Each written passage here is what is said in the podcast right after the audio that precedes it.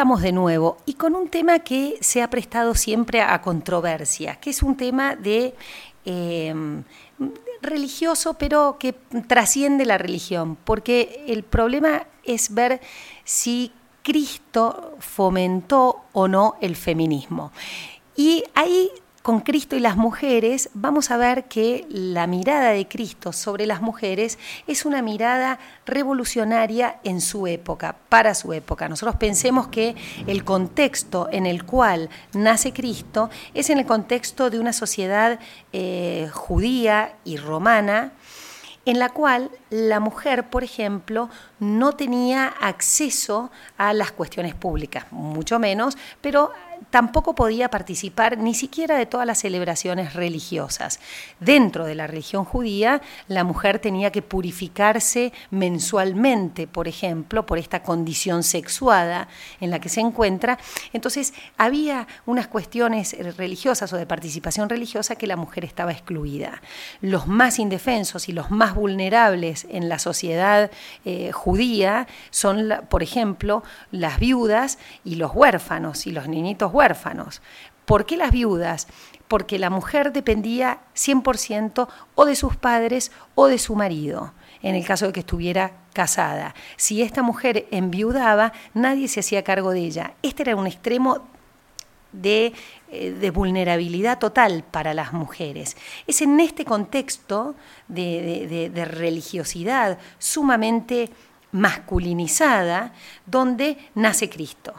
Y Cristo, de acuerdo a los testimonios que a nosotros nos han llegado, tiene una mirada revolucionaria de la mujer.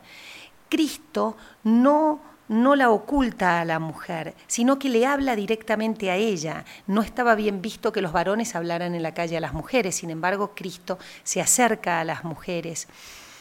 Eh, hay varios pasajes del Evangelio donde la mirada de Cristo con la mujer les produce a los que escriben los evangelios a los evangelistas, les produce tanto impacto que cuando lo escriben, lo escriben hasta como asombrados. ¿sí?